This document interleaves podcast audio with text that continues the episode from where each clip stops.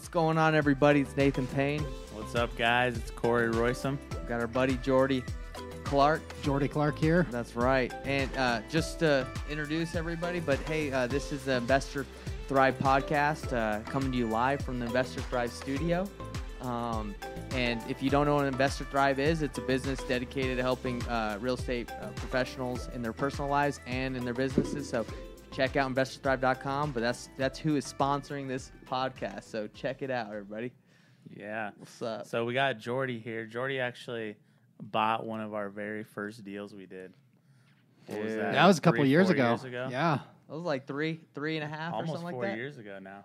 Because it was like December 2018. Yep. Yeah. Dang. So Bought one of our first deals. Man, good times back in the day Yeah. when we were fresh and you were flipping a ton of homes back then and you've just been growing ever since, huh? How long, Yeah, How that- long were you flipping at that time? That was actually probably my fourth or fifth flip. So Wow. just getting going. Getting going with us. yeah. That's yeah. awesome. We kind of figured it out together. That's Yeah. true. So uh, before we kind of get into um, you know the stories of like our first deal and like the the info, uh, Corey, I guess what are we going to talk about today with Jordy? Like, what's an overview? Yeah, so I mean, we just want to talk about kind of his background, get to know Jordy a little bit, um, talk about his deals, what what he's doing right now, what his strategies are, what his real estate goals are. Uh, those are kind of the main things we want to go over. Yeah, because the audience right here is the wholesalers, right? So we want to provide value to them. You know, what can wholesalers do to help cash buyers, guys like you that invest? How can we provide you value, right? So you know, as you tell us what you need, hopefully, you know, we everyone can go out and learn how we can help, you know, investors like yourself. So let's let's dive into the first deal we did with you. You know, Cool. Is, is it cool if I give a little brief bio just to kind of Yeah. give context so yeah, people know? go ahead, man. Cool. So I've been a real estate agent for about eight years now here in Salt Lake City, Utah. Um, I've brokered over 650 deals. It's about 350 million uh, in real estate just as an agent. You better slow awesome. down, dude. I uh, started flipping very heavily when we first met, Mm-hmm. um, about three years ago. Up until then, I had done one or two, well, three or four flips. Um, right now, I flip. I have a company that flips about a home a month. Um, Nice. I own thirty-two rental properties. Let's go. Those are thirty-two doors. 32 doors. Okay. Yep. It consists of a 12 plex, a six plex, a five plex, a handful of single family houses, uh, and then one commercial office space. Um, as well as I'm bought a house and we're redeveloping it. So we're going to scrape it here in a few months. And it's in downtown Salt Lake City, which is really gentrifying. And Sweet, man. we're going to build a six unit townhome, refinance it, and keep that Wow. um, as well as I serve on the board of two real estate investor associations here in Utah, uh, UV RIA and SLRIA. So I help run those, and you know everyone that kind of catches the financial freedom real estate bug. Um, I'm helping run those organizations as part of my give back. Yeah. Um, uh, my total real estate portfolio, the value's uh, just over eight million. Um, so it's it's pretty Feels cool. good, doesn't it? there. Feels great, man. Does all that debt worry you or not at all? Oh, not at all. Not at all. No. Not from your posts that you do on Facebook. You're like, hey, b- debt is good, baby. Debt is great, especially when I don't have to pay for it, Yeah. right? Uh, and other people are paying it down while uh, the properties are going up in value. I mean, I think across the nation this year we Yeah. saw huge appreciation. I know here in Utah we saw 28% year over year appreciation. Unreal. Insane. So uh, So you've been doing good. great to ride that wave. Yep. Um, and I mean, everywhere saw appreciation, right? Really, what I think we're seeing is just a devalue in the dollar because there's more dollars out there. Um, I, I, I read somewhere, I think it's 40% of all our money supply was printed last year. Wow. Right. So scary, that that's That's why we're seeing used cars go up in value, right? That's why we're seeing everything get more expensive. I was just on the phone with my plumber and he's telling me everything's more Charging expensive. more. He's charging me more Yeah. if he can find the tubs, right? Like Shoot, dude. um so yeah, it's it's interesting. It's it's been a fun journey. So Yeah. that hopefully that gives everyone a little context That's on, on who I am. Um I flip, I own rental properties, we broker stuff. so you're Um, pretty much the man. That's, that's what you got. I, I'm Everyone working on it, right? yeah, working. Yeah, man, I've honestly learned a ton from your Facebook like uh, stories. Like it's good. You're you're putting out good stuff. Yeah. Because I'm like, well, you know, maybe I need to start getting some properties like Jordy. Because we're we're complete like you know blinders on, right? Like we're trying to just wholesale. Like this Sure. is freaking. But it's like now from what your content, what you're saying, it's like, hey, it's probably you probably should keep some stuff. You know. You know, um, there was a lot of years where yeah, I told you I brokered 650 deals. Mm-hmm. Um, most of that time, I hadn't ever bought an investment property. Right. You know, I was selling houses to my clients, and I look up two or three years later, and you know, the sixty thousand dollar house was now worth 120, and I was like, oh, that's not bad. But fast forward seven years, eight years, and you know that sixty thousand dollar house that I brokered is now worth 360 Right. right? And um, the rents have grown. So as inflation happens, rent gets more expensive. Um, everything gets more expensive, right? But your debt payment is fixed. It's true. So you're cash flowing more and more and more as the years go go on. And uh, most of my portfolio's growth, believe it or not, has happened this year Yeah. Right? Because all of a sudden I've got equity from these properties, and I'm like, hey, rather than sell it, let's refinance, pull some cash out, um, go buy more, or we take a look at it. If we don't like a property, like I had a um, short-term rental down in Moab, Utah, um, a couple national parks there, a lot of traffic. Um, did really well on nightly rents, uh, but we decided to sell it and reposition our equity and go buy some uh, apartment complexes. Well, dang, dude. Because I would think of that investment as like a great investment, but you, Yeah. you even put it into something better. You're saying like you took the Moab one and positioned it somewhere. That that's the goal. Because I mean, we we paid four sixty five for it, um, and I guess the transaction's closed now, so I can talk about it. Let's go. Uh, we just sold it for seven fifty, and we held it eighteen months. That's amazing. Wow, dude. almost So almost doubled. uh, almost double, and it cash flowed. Uh, our gross rents were close to eighty thousand a year on it. Dang, dude. Wow. So I mean, for you, so you got 32 doors, and I've I went. To, I think when we first started doing this, I went to like one of your events, and it had like you. I think who was the main the, the guy that's he's that that dude with the hair.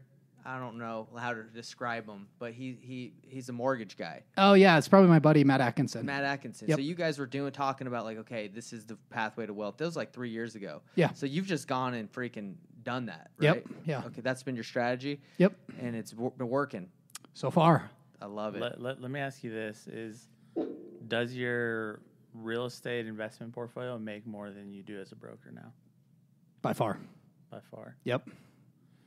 awesome. So your active income is get is now your passive is your your goal is to get your passive right, like doing way better than your active income. Is that the right way to word it? Uh, well, I mean, that, that's definitely one way to look at it. Mm-hmm. Um, I, I kind of look at it like I enjoy what I do. Mm-hmm. I, I love flipping houses. I love picking up distressed properties, fixing them up, making them rental properties. Um, you know, it's called the BRRRR method. I love that. So uh, I'm not really trying to like escape a job that I absolutely hate. Okay. Right. So for me, it's more important that I'm doing what I enjoy. Uh, I'm adding value uh, and obviously growing net worth, uh, growing horizontal income. I also want to grow my vertical income. Yeah. Right. So, like you guys are trying to wholesale as many houses as possible.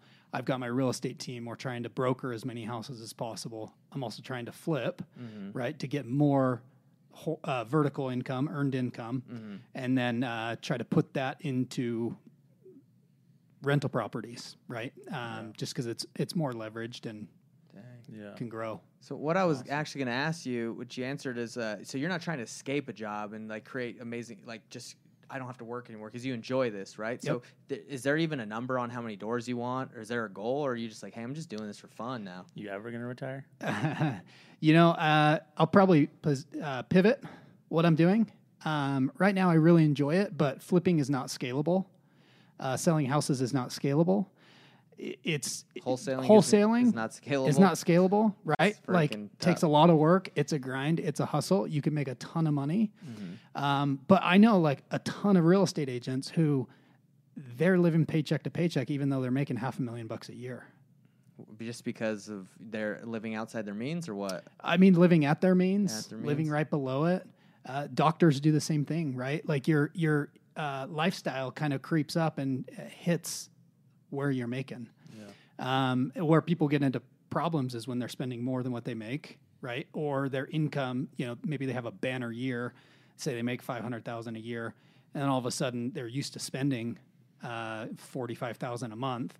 All of a sudden they make three hundred thousand, but they don't want to change that lifestyle, right?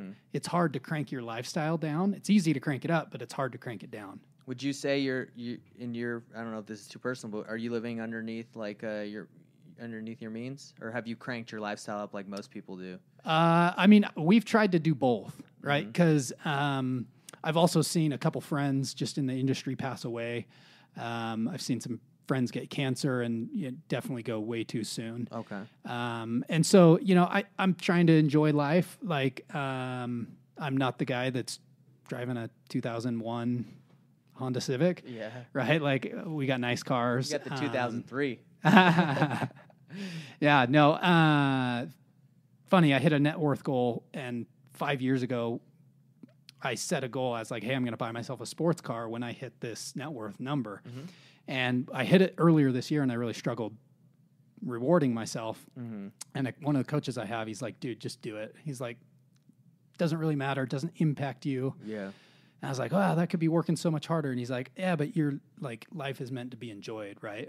So I was like, So what'd you buy? okay, cool. So I went out and bought a BMW M4. Ooh, M4. You like it? Love it. It's worth it. Yeah. That's What year? awesome, man. Uh, I so being a frugal real estate investor, I picked up a 2015 that had low miles.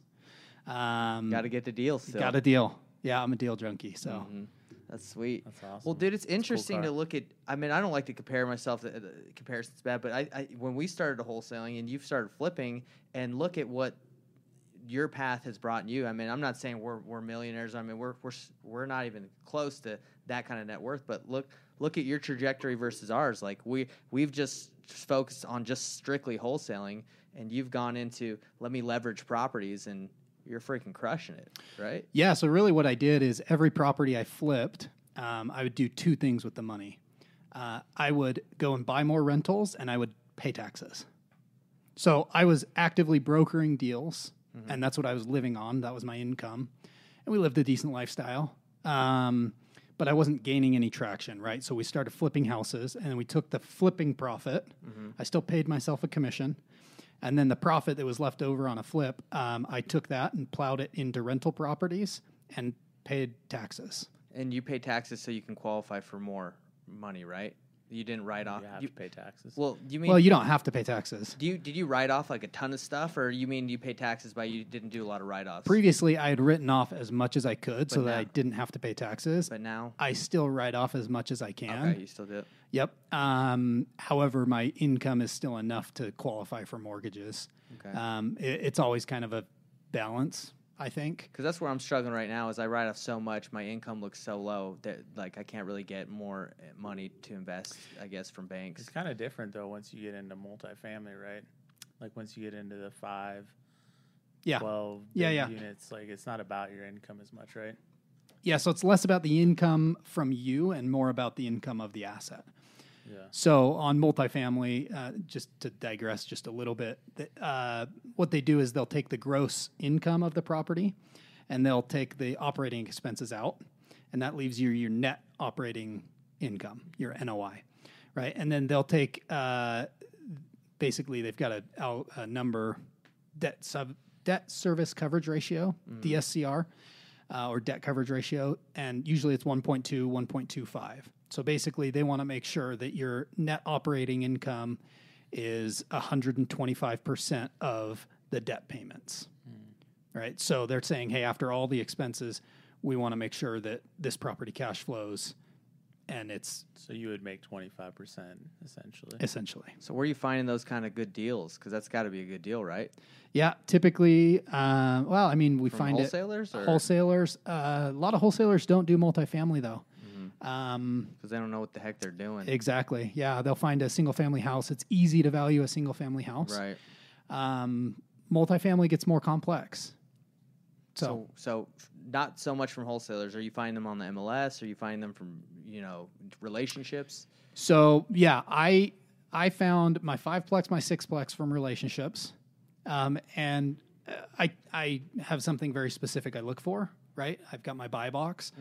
And for that, well, for everything really, I'm looking for something where I can add value, whether that's flipping it and I put a new kitchen in it, make it look pretty, um, or if I can, you know, make it look better, fix things, increase rents, lower expenses, all of that on multifamily will add value. Nice. So I look for value add deals. I'm not paying retail. Um, even though you may pick something up on the MLS, if it's a value add deal, uh, you can go in and really add value, right? When you go to get a loan on that, do they include that into their projections, like the value that you can add, or is it before? Is it based off like your uh, projected net income, or is it based off like actual current net income? So they can do both. Um, commercial banks get it. They've got a ton of different loan products out there. Um, so I just bought a 12 unit.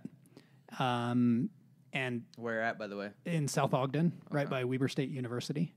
so yes. like a Class B area. Mhm. Uh, it's like a 1960s vintage building, um, townhouse style. I think I saw that on your Facebook. Yeah, it was it was on the MLS. I found it on the MLS. Wow. Wow. So it was a little overpriced, but we locked it up and Nah. Did Yeah. you get it down later? Or? yeah, yeah, Okay. yeah. We were able to work something out with them. diligence. Yeah, you Yeah. went in and said, "Hey, this this place sucks. let, me get let me get a deal." Okay. Well, that's awesome, man. Um, well, dude, you've already given us like tons of info. I've always wanted to get into getting properties, right? But like, w- to be real, running a wholesale business is a freaking monster. Like it's crazy. You- Yep. You, gotta you gotta get your marketing on point. So to to venture off and do wholesaling, but also keep properties. I mean, we've had to spend most of our money to keep the wholesaling business alive. You know, like you you make fifty thousand, you got to spend like twenty to thirty just to pay off the, the overhead and then the marketing expenses, and you don't have much left to reinvest. So I guess did that happen a lot to you? Like where you? I, I- Yeah, yeah, it totally did. Because um, if you remember, I was selling real estate forever. Mm-hmm. Well, really four years, uh, and I wasn't gaining any traction. It was literally like- just, just Yeah, yeah. like uh. I was spending everything I was making in the business, right? Because we were find, trying to find leads. We were trying to find motivated buyers, motivated sellers, just like you guys find motivated sellers, just on the agency side versus wholesaling. Um, and and you know what happens is you have a good commission, you have a good wholesale, and you splurge a little bit, but then you also have to pay for more marketing. You have to pay to keep the business running, right? Um, it wasn't until I read uh, the book. It's called The Richest Man in Babylon, and one uh, totally a good book. Great Check it book. out. Great book. In the book, it basically says um, you have to pay yourself first, right? So I started paying myself 10% of my commissions. Right. And I realized, like, holy cow, if I just take 10% off the top, I now don't have enough to live my life and run my business. Mm-hmm. So I had to find a way to juice it more so that I had more income so that I could go out and buy more rental properties, right? Right. And at first it was super slow because then all of a sudden I started this house flipping business that's very capital intensive. You know, you got to put a down payment, you got to put the rehab in, and then you're waiting to sell it, right? You get it, you get a big chunk of change back again, but then you got to go find another deal. So it's almost like you have to hop on the treadmill and run for a little bit longer, starting a new business. Um, but I always kind of kept it in the back of my mind, like I need to buy rental properties because when I buy a rental property, um, uh, just for easy numbers, I buy a hundred thousand dollar house. I put twenty percent down, right? I stick a tenant in there, and let's just say for just easy math, I don't make any money every month. Every dollar in cash flow I make goes to repair the property, right? But the loan's getting paid down, right? And hopefully I've bought in an area that is going up in value. Which in Utah, that's pretty much everywhere. Yeah. In this area. Yeah, but, but there's a lot, right? Like since uh, COVID hit, the nation is just like everyone's moving around, right? So like some areas are losing people, uh, some areas are gaining people. So if I were looking in a different market, I'd go find somewhere that people are moving to, because uh, just the supply demand curve, right? Less houses means you're going to have higher appreciation. Yeah. Dang. So it sounds like the key was not. How many deals do you still broker a year, roughly? Uh, so we're on track to do about 70 deals this year. Is that more or less than you used to do? Uh, I would say Similar. for the last three or four years, uh, I haven't focused on growing that. I've focused on maintaining that while I'm systematically growing my rental portfolio and keeping my fix and flips at 12 to 15 a year. So that's kind of like stayed the same then, Yeah. roughly. So it sounds like the key was for you diversifying and adding in new income streams. Yep. And not just focusing on broker being a broker. Yeah. Interesting. Because, and what I did is I fixed my lifestyle on my commission income, Not on the full. not on the full thing. Okay. right? So then I took the other money and literally I just pretended it didn't exist. And as soon as it hit my bank account, I would go out and try to find a house to buy to keep for a rental property Yeah. because, uh, I, I- yeah, like You didn't it- need when it. the money's in the account, like everyone, I think everyone looks at their account and they go, "Oh yeah, like I got this money. Like I need new TV. I Mhm. need I want this. I want this. I want a BMW M4, right? Like we just naturally go like just trying to enjoy did life. Did you have a separate account that you would put that money into uh, that you wouldn't you would just use uh, Yep. allocated directly Yeah, for yeah. rentals? Great question. I did. Okay. Another question. Um, so you, what percent of your, and you don't have to give us exact numbers, but what percent of your income now is from investing versus like so like flipping rentals versus your brokerage? That's a good question. Uh, I don't know off the top of my head. What's an estimate?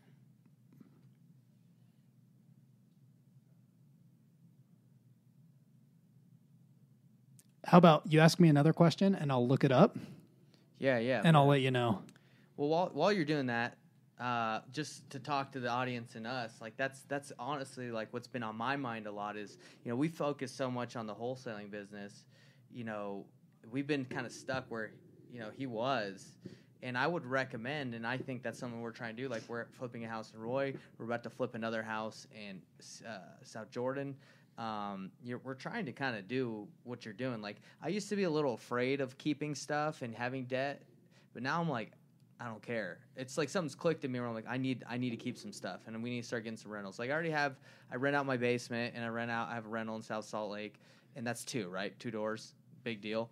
Uh, You got to start somewhere, man. start somewhere, don't right? don't knock Yeah, yourself. I'm not I- right? Like, yeah, yeah, I think the problem with our society is, uh, and and I'll totally let you get back to this, but we compare our blooper reel to other people's highlight reels, Mhm. right? That's true. yeah. Like we look on social media and, and see what everyone else is doing. We're like, holy cow! Like I suck. I'm I'm not Mhm. doing enough. I'm not true, doing dude. this. So and so's doing this, but I'm not doing this. Right? Like and and uh, we don't take enough time to go. Hey, where have I come from? Where am I going? Right? And Right. then just stay on our path. Right? So like stay in your lane. If you want to flip houses, go flip houses. If you want to wholesale houses, just become world class at it. Mhm. Figure out how to automate it, get your expenses as low as possible and your your income as high as possible, right? right. Live on a reasonable amount and then invest the difference. Because you'll look up in five, ten years and all of a sudden you're just completely different. Yeah. Do you mess with stocks or bond, like not bonds, stocks at all, or is it just straight, straight up? I, I don't mess with bonds. Nobody messes. with bonds.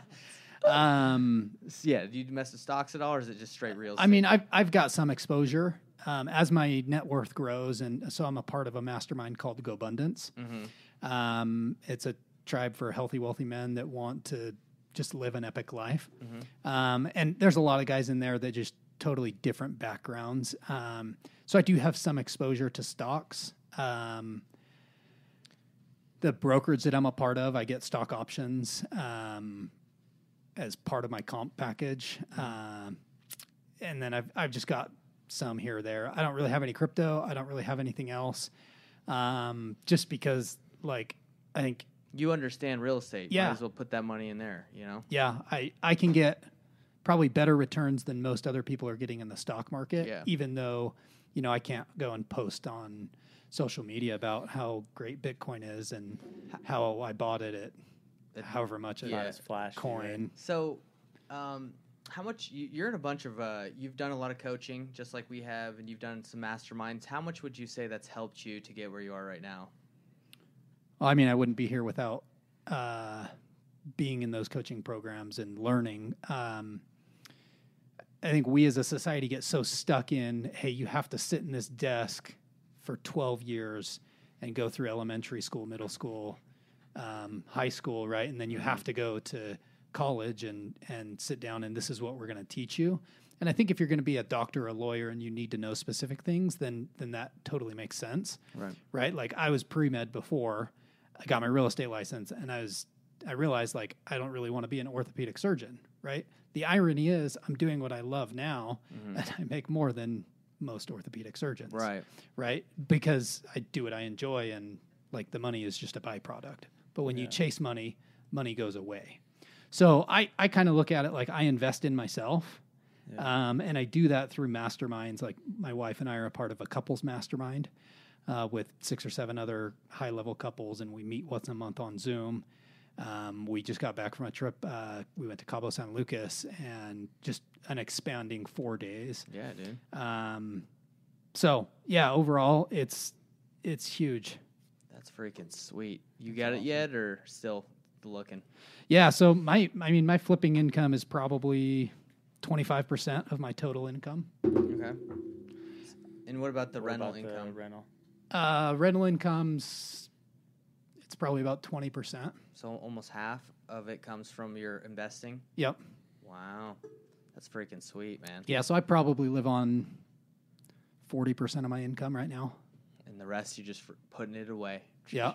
And there's is there and again I think I already asked you this, but is there a goal in mind, like 100 units? Is there a time where you're just like, hey, I'm gonna stop investing because I'm I'm good. I could stop today, and I, I mean I'm sure you're good right now. Like you stop, you're gonna you already got millions. You you don't need to invest anymore. Is there a time where you're just like, I'm just gonna all my money? So right now, our our passive income is about eighty percent of what our annual spend is.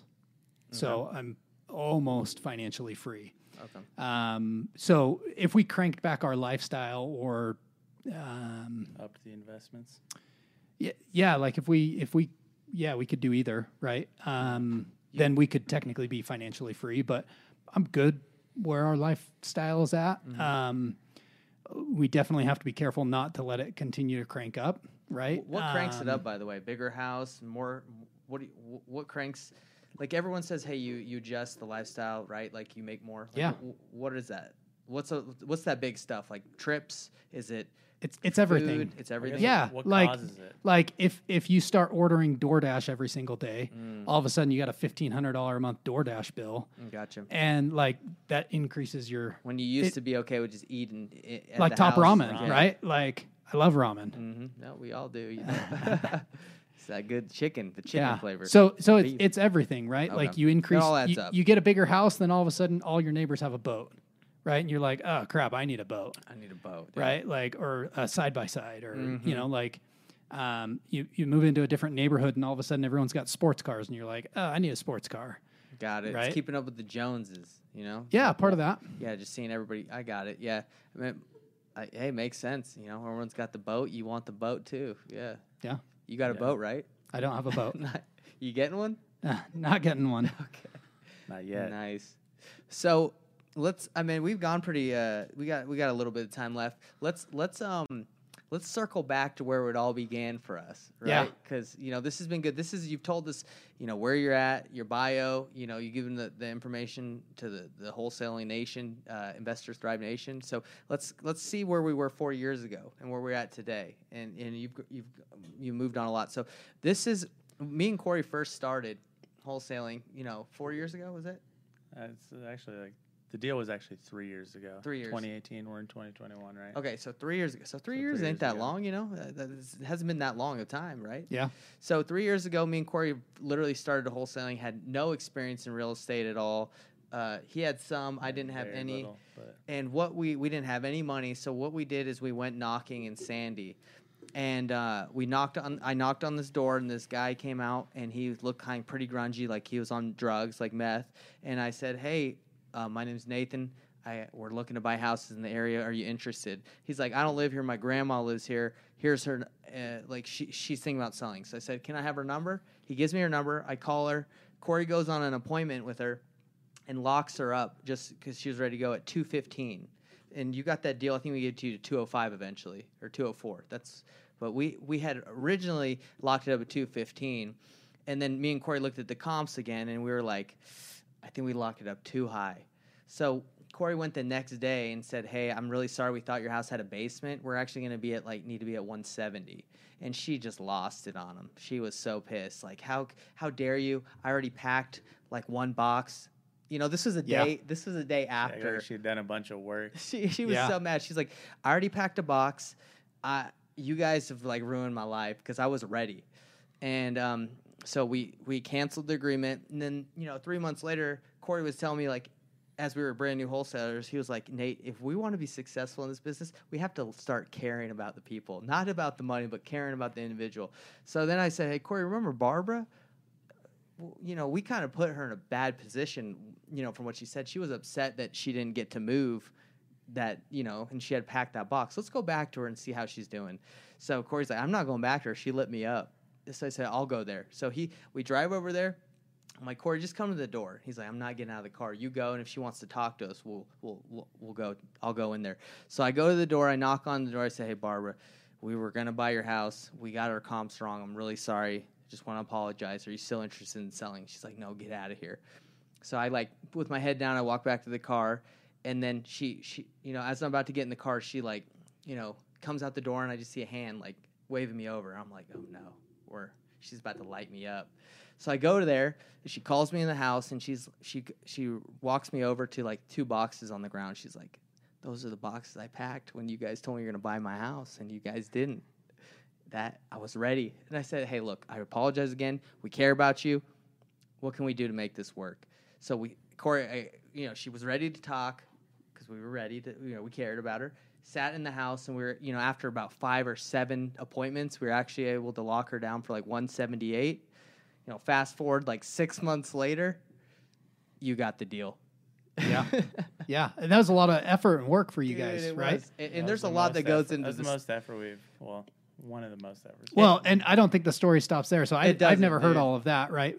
But That's that how I just got it, that goes right? to show like the fortunes in the follow up, right? Mhm. Yeah. Like, uh, yeah. So good for you guys for following up with her, Dude, And th- and at the end of the day, she was happy because she got to move. She paid cash for her next property, right? Yep, and So and she she could barely afford her mortgage, even though it was super low. But she was able to pay cash, was out of there, had some cash to go. But the story doesn't end there. So we, after we had got it under contract, we had assigned it to a buyer. I think you know him. We won't say his name. He agreed to buy it, and then because we were new at wholesaling, and we he knew we didn't have a lot of buyers, like. A week before close, or two weeks before close, he was like, "Hey guys, I know I said I was going to pay 205. I'll pay 180 because he knew we had it 178. So he was like, just trying to rock us. Yeah. And we're like, hey, we ain't playing this game with you. So then we, we said sold it. him our first deal and made 5k.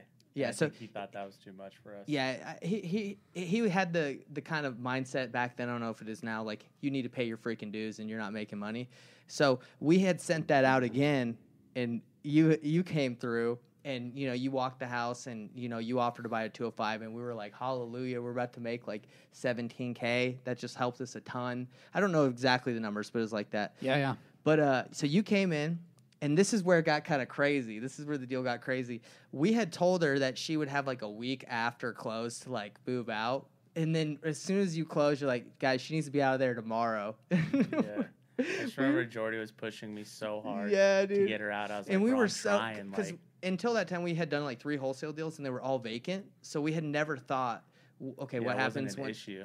Yeah, yeah. we had we never didn't thought understand like the urgency, The of occupancy money on and the we had- purchase contract. So he was like, and I, I understand you. You didn't want them staying in there for a long time. So you're like, come on, guys. So we went there the day after close, and we're like, hey, the buyer that we were working with, he wants you guys out.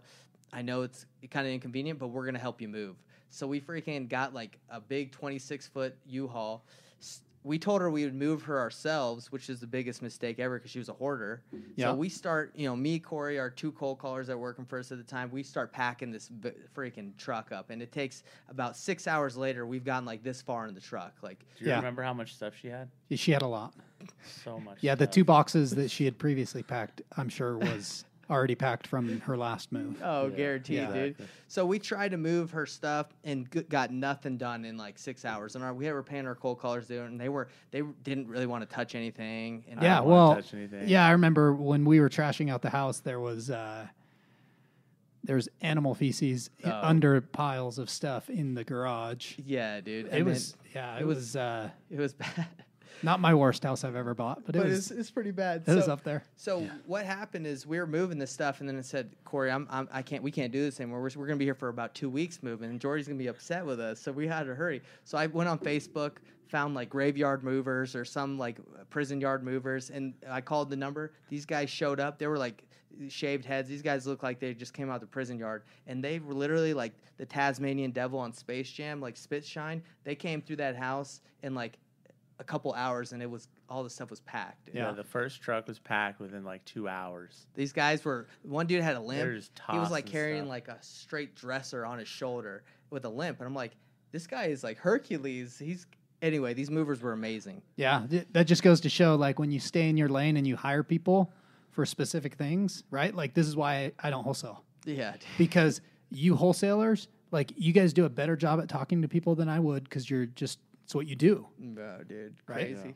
So they packed it up, and it actually took two 26 foot trucks. So we had to go get another U-Haul, and you got the house, so it wasn't even all cleaned out like No. perfectly. So th- can you imagine two 26 foot trucks? She had so much stuff.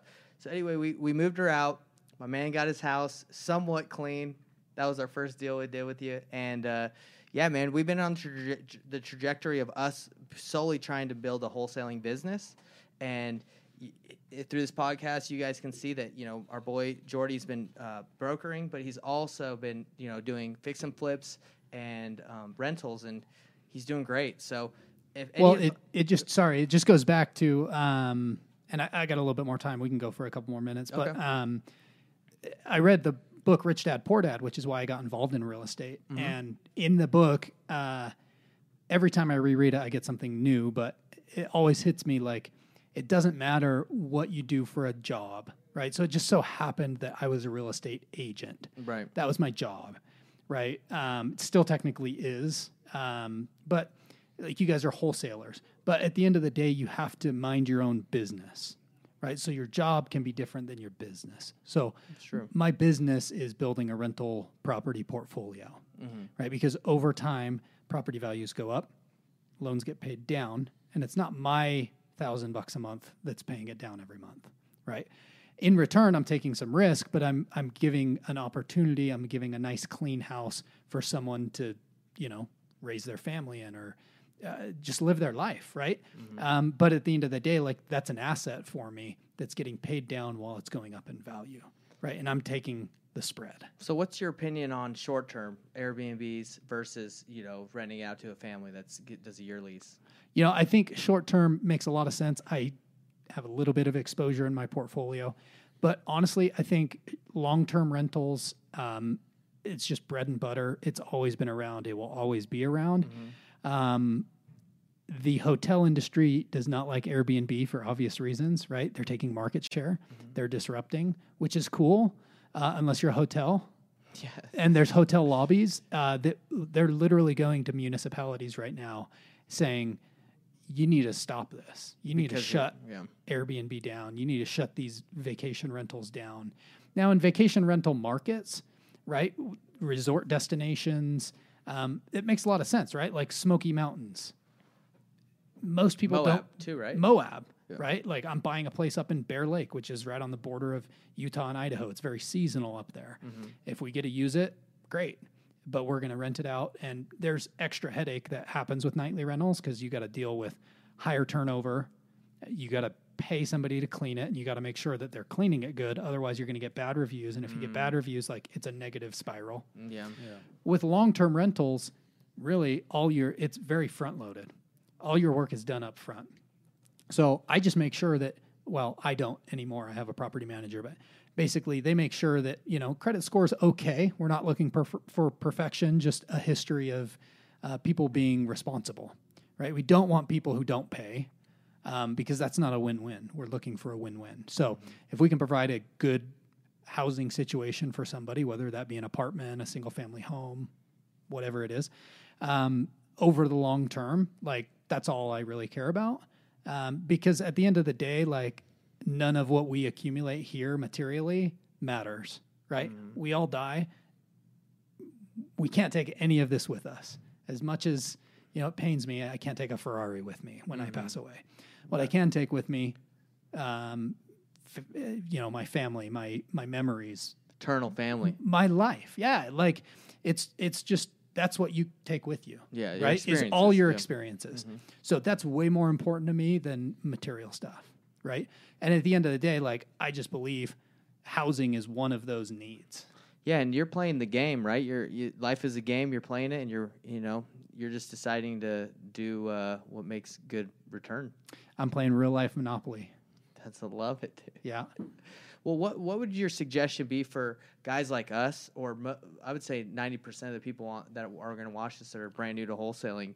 Uh, what would you recommend for us and them to get into you know rentals? It, yeah, Yeah. So, I mean, this is always the tricky part, right? Um, I was driving down the road with one of the agents on my team, and I was like, "Oh, dude, I remember like I could have bought that house. I could have bought that house. I sold that house, right?" Like, I was going down this, and he's like, "So, right? Like, yeah, you had to sell some, but you you've got what you got now. Like, just grow it." And so, I- I mean, I would say you guys got to keep in mind like whether you're wholesaling because you just are sick of a job or you're trying to build a business, um, at the end of the day, there's multiple things you need to do to grow your wealth. Um, and it's not just all about earned income, right? Rentals can be a great way for you to build wealth slowly because it's not get rich quick. Um, it can be if you're very leveraged, um, which again, I, I like debt, especially debt that I don't have to pay back. Um, but if you look at how our whole system is built, the Federal Reserve, which is different than the federal government, is inflating their debt away. So they're devaluing the dollar, making the trillions and trillions and trillions that they keep borrowing worth less. right. So if you if you have money just sitting in a bank account, it literally is worth less in a month versus now.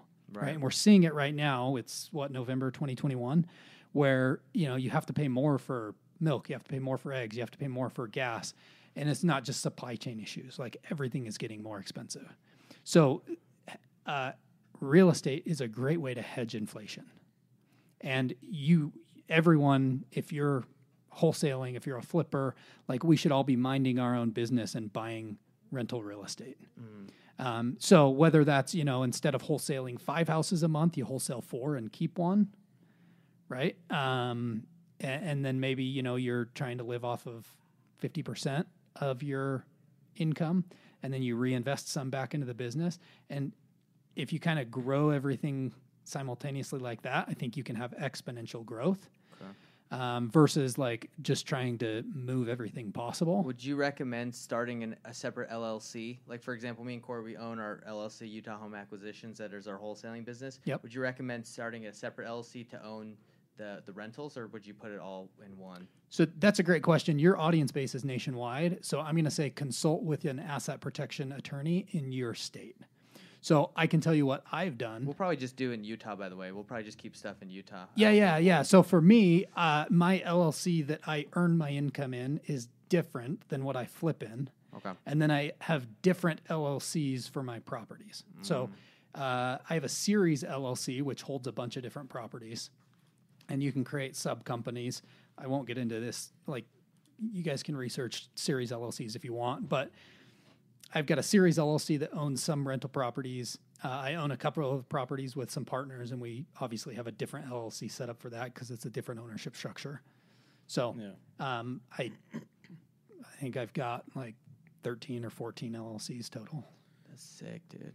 I love it, man. I'm honestly, that's What- something that really pumps me up because I mean, our wholesaling businesses, wholesaling is cool, right? If you can create a monster that's just doing like 10, 20 deals a month, then that's great. But uh, it's, you know, you're you're kind of stuck if you're doing like one to 10. It's just like very marketing heavy and it's very expensive. And unless you can break out of there, you're kind of, you, you, the goal is to break out of that and just do more, or you're just kind of Or you're not making You're not- enough to you're not really making- make a difference. Yeah. or or you got to do it a different way, right? Like when you guys were door knocking, that's more cost effective than mailing. but not really scalable, right? Not scalable, right? It's all based on time. So, Right. but you got to kind of do a little bit of everything, right? So, uh, you know, I mean, if you're driving for dollars, why not stop and knock on a few doors that look really distressed? Yeah. And then those people have a face to put to the name when you send them postcards versus just being one of the 15 postcards from everyone else that's driving for dollars. Yeah. And then when you skip trace that number, so I think if you layer it as a wholesaler and you know, you go drive for dollars, market to them, so you're sending them mailers, but then you skip trace it and you say, "Hey, we just sent you a mailer." Time it so that, you know, it's a day or two after they get it or the same day. And then you actually physically go knock on some of those doors.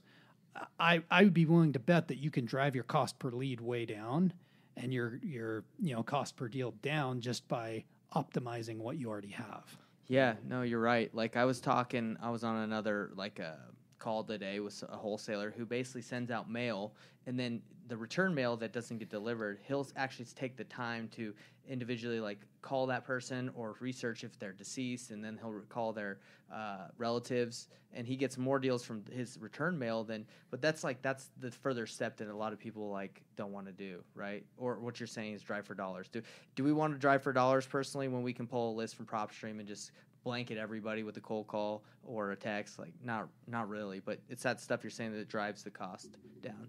Yeah. Well, but that's where you get more margin in life to go and build what I've built. Mm. Right? Because I could have very easily said, hey, I'm going to stop being an agent and I'm just going to live off my flipping income. Mm-hmm. Right? Instead, I said, hey, I'm going to do the hard thing, which is I'm going to keep grinding at my day job while also my side hustle is flipping homes. And then I take those profits from my home flips and I go and buy rental properties, which is my long-term exit strategy. Right? Like that's that's more complicated than just oh yeah, cool, I flipped this house, made a couple bucks, I'm going to live on it. Yeah. Now I got a, cou- a couple more questions. Is the BRRRR method? Do you would you do are most of those through a hard money loan that you get and then you BRRRR out of it, or is it like you conventionally you, you get a conventional loan and then you? Well, Coup- guess a couple different ways. You loan don't you need a wouldn't really- conven- So- you You're right. need a BRRRR. You're right. You're conventional, right. Yeah, yeah. I would say the best way to do it is when you guys are sitting as wholesalers, and and this is a great tip too, just moving more deals. When you're sitting with a seller across the table, give them two offers. Say, hey, this is my cash offer. Hey, at the same time, I can close the same day on what's called an installment sale. Right? On an installment sale, we're you're basically going to become the bank and you pitch seller financing in a way that's not like don't use the word seller financing. Mm-hmm. You know, there's benefits. You delay your taxes. You can spread it out into a couple So tax it is years. seller financing, but not. It is seller financing, but anytime you say seller financing, people are like, "Oh, whoa, whoa, whoa!" Like Got they it. get all freaked out because they don't So understand. that's how you it. do a lot of it. Is they you do installment. What did you call it? an Installment. installment sale. installment sale, and then you refinance out of that. Yeah, Okay, because it's great. way cheaper than Than hard money. hard money. Oh, I right? love it. Like if I can get seller financing on a deal at four percent interest with no points, and I can go in and I can fix it up and then refinance it in two months, I saved myself two points because a hard money lender is going to charge me two percent of the loan amount as their fee, and then the interest is twelve percent. I didn't think that. that So much. if you can do that, you take a mediocre deal, burring it, Mm-hmm. and and again, BRRRR just so no one gets left behind is you buy a property, rehab it, rent it out, refinance it, and then repeat. Mm-hmm. Right, and the perfect deal would be you're into a property for nothing down, you get all your money out. Um, there's a couple different ways to do that, but you basically get as much money out as possible. Well, so I had one in Dallas where the guy was in the army and he was like, "Look, I just want like three thousand bucks, and you just take over my mortgage, Yep. right?" So I was willing to do that, but th- it was a little tight on the rent. His mortgage was like fourteen hundred, and the rent was like seventeen. So you could still cash flow, but it was also in a place that we've never been. We had to fix, probably put about 10 or 15 because it did need a remodel. So it's probably something I would have taken here in Utah. Be like, oh yeah, three grand down, and then I obviously the rents will appreciate and it's going to get paid down. I, it would have been a good deal, but didn't want to mess it, so we we assigned it to someone else. But that's that's where you find them, right? You find people that just, hey, I don't have a lot of equity. My house needs a little bit of work, or maybe not doesn't need any work, but they're just willing to let you take over their mortgage payment. Yeah. Yeah. So and and as a wholesaler, right, you can probably make bigger wholesale fees off of seller financing. Because if I don't have to go pay a hard money lender, the price that I, as a, a landlord, can pay just went up. Right? Yeah. Because now I, I don't have to pay, so let's call it a $300,000 house. I don't have to pay $6,000 to a hard money lender. So you guys as wholesalers can make a little bit more, right? Which we all want to make more money. Yeah, Yeah. that's true. Last, So- que- last question, then we'll let you go. Um, multifamily or single family? What's your focus now? Both. Both. Why Yeah. both? Yeah. So, a couple of reasons. I like multifamily. Um, for where I'm at now, it's way easier for me to finance multifamily than it is single family. Uh, just purely because I'm I'm almost maxed out on my Fannie Mae Freddie Mac loans. Uh, when does that max out, by the way? Like 10, 10 loans. Okay. Yep. Um, uh, we're going to start putting some in my wife's name, but for now, my my credit's pretty tapped out as far as number of mortgages I can get. Um, but single family deals are way easier to come by, right? Because uh, we all just go about life and have life happen to us. Um, there's death, divorce, like a lot of stuff happens. People move. Um, so people traditionally will buy a single family house for themselves. And then if something happens and it's a distressed sale, it's easier to find distressed sales in single family houses. One, because there's more of them. And two, just because uh, buyer or owners are usually a little bit less sophisticated. Like uh, the owner of a 12 plex, the only reason they're going to have a distressed sale is if there's a financial need or if they have a better opportunity that they're willing to take a discount for. Yeah. So um, I like single family because they're easy to transact, they're easy to find deals. I like multifamily because there's better tax benefits because I can go and do a cost segregation study and accelerate depreciation, which saves me money on taxes today. And then eventually we'll have to deal with it in the future.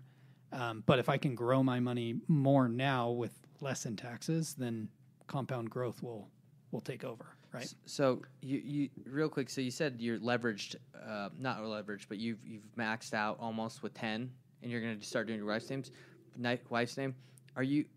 Is it worth it for you to reach out to like not not me specifically, but someone who has the, I guess uh, the income and that can get ten, and you just 50-50 it, or you know you partner on the deal.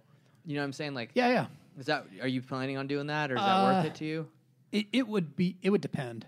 So for me, I'm pretty strategic about my partners that I pick, um, just because like when you get to a certain point. So when we all start out in real estate, if you have no money but a lot of time, like you want to do every deal possible, right? The more you start doing, the more you realize like, hey, I don't really want to own that type of house, right? Like I was under contract on a triplex for 250 we went and walked through it and like just talking to the tenants um, in our due diligence period i was like man i'm gonna have like bad dreams i'm gonna wake up in the middle of the night and be like oh crap are these guys burning my house down Yeah. like it's just not a tenant base that i want to deal with Got it. right Was it the Um, location or just the specific tenants? both Oh, okay. like the Where was the location would not have attracted the type of tenants that i want Where was that? uh, it was in ogden Oh, okay. Yeah, I had one in Layton that I was looking at. I think I sent it to you, and it was like it was just a ton of fourplexes in that area, so it was just kind of a trashy area for like low lower rent. I mean, when you hear fourplex, you're like, oh, cool, you know, but it, it was kind of like that too. Yeah, I mean, w- what you buy, you have to sell, right? So as a as a rental property investor, uh, I used to be like all over any deal. Like if it was a deal, I'd buy it. I've gotten a little bit more picky now, just because I'm like, hey, like my time is finite. There's only so much I can do, so I'm looking for very specific deals. So um, At some point, you'll have to sell it too. at some point you'll have to sell it, and then you have to deal with like weird houses. Guys attract weird people, right? Like Yeah. it, it's just I mean, you would know more than we do because you deal with the, you know, I guess that you're selling it. You're a broker, right? So you you, en- you Yeah. deal with those. We, we're we're dealing with the weird people pretty much all the time. So wouldn't it wouldn't it be better just instead of going and getting a partner to do use their ten? Wouldn't it be better just to do like a commercial loan? yeah. You could 'Cause you could you you- could certainly do that. pay a little more interest, but you wouldn't be splitting the profit 50-50. Yeah, I mean, uh, so y- you guys know who the rest uh, the real estate guys are? The, they're called the real estate. the real estate guys. Maybe. Russell Gray is one of the guys. They also do a podcast. Yeah. Um, Is it as good as this one? he says, uh, "How about you guys just have something different to offer the world than they do?" Yeah. Right? I, I wouldn't say it's any better or any worse. I- your content's different. Their content's was different. just blunt. Yeah, yeah. No, I'm just saying, like you guys, you funky no, or yeah, you guys have something different to offer the world than than Yeah. I do. Yeah. Right. Yeah. So like, good for you guys. Go do that. Yeah. Um, but getting back to it, um, I think if two partners have the same strength, one of them is not needed, right? And Russ Right, Gray yeah. from the real estate guys said that. So like on the 12 plex I bought, I have a partner, uh, but his strengths are totally different than mine. Right. But we get along really well. But we both enjoy doing uh, different tasks related to real estate ownership. But we enjoy a lot of the same physical activities, right? So we ski together, we mountain bike together. Like we got kids about the same age, so like it's a good fit that side. But then it's also a good fit because we do different things in the business Got it. Yeah. right? So I don't think like the question is partner or no partner. I- I would say it's more about find the right person if you're going to find a partner. Okay, makes sense. Well, dang, bro, you've given Oh, us a lot of juice on this this episode. Yeah, we appreciate I love it, man. And we That's did good. go a little bit longer than we thought, but I, I think it's been great. And uh, you know, you're welcome if you want to post this wherever you want. It's going to be on YouTube. Yeah. You can share it. Uh, Investor Thrive Nation. I hope you guys had a, a good time le- learning. And uh, you know, let's get some rentals. And I guess would they be able to reach out to you if they want, you know, some advice or? Yeah. So probably the easiest way to get a hold of me is uh, Instagram um, or Facebook. So Jordy Clark on Facebook. Do you mind if we share that? on yeah, the, yeah. You, you the can definitely. description. Yeah, you can definitely put it on there. And then my Instagram handles uh, at Jordy Clark underscore re like real estate. I'll Um, probably- but then definitely put it in there and Put it in there. yeah. Yeah, because I mean, if we can have benefit you any by any means, like maybe maybe some people can bring you deals. You know, if you're uh, Yeah, bringing you know, deals in Utah. He likes to flip here. Yeah. Buy rent. or bring us the deals, and we'll give it to them. Either way, man, relationships matter. Let's go. All right. Well, thanks, uh, Investor Drive Nation, for att- attending, and thanks, Jordy. Yeah, Appreciate absolutely. Thanks for having me, guys. All right. Later. Anytime. See you guys. See ya. Bye.